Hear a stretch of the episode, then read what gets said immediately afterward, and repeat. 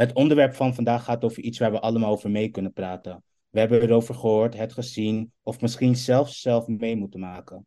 Pesten en online haatgedrag. Het is niet nieuw, nee, het bestaat al jaren. Misschien was sinds het begin der tijd. Maar als ik kijk in deze tijd, dan besef ik dat we leven in een andere realiteit. Scheldgedrag op straat worden haatberichtjes in de DM van opeens anonieme gebruiker waarvan je denkt, ik weet niet eens wie je bent. Waarom vind je dit cool? Je weet niks van mij. Maar je oordeelt, dat, maakt echt, dat is echt niet goed en dat maakt niemand blij.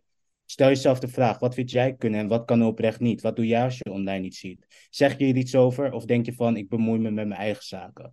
Waar liggen de grenzen en wie moeten die bewaken? Moeten we zelf ingrijpen of moeten we daarvoor naar de platforms kijken? Zeggen van, hey Facebook en Instagram, dit tegengaan is waar jij verantwoordelijk voor bent. Dus kom met beleid, monitor, rapporteer en blokkeer.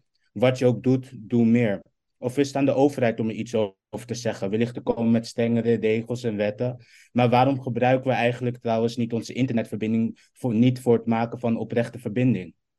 In plaats van psychologische verminking. Als een echte connectie die verder gaat dan de oppervlakte. Een situatie waarbij als er iemand kijkt naar zijn telefoon, opkijkt en dan oprecht moet lachen van de lieve berichtjes in zijn DM van mensen die zorgen voor een veilige omgeving en waar je je ook veilig voelt en bent. En dat online even betrouwbaar voelt als die ene betrouwbare, herkenbare, warme stem.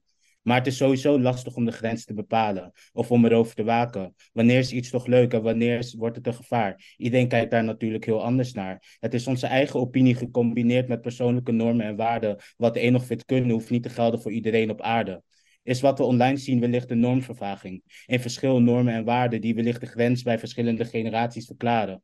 Maar de grens is iets dat je eigenlijk niet ziet, hè?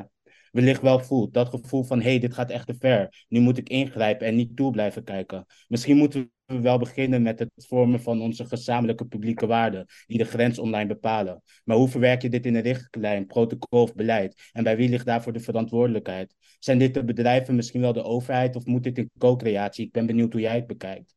Waar ik sowieso voor pleit, is participatie bij het maken van digitaal beleid. De grens bepalen we namelijk samen, dat is mijn enige zekerheid. Ik ben benieuwd naar je mening, dus kom, we gaan in gesprek.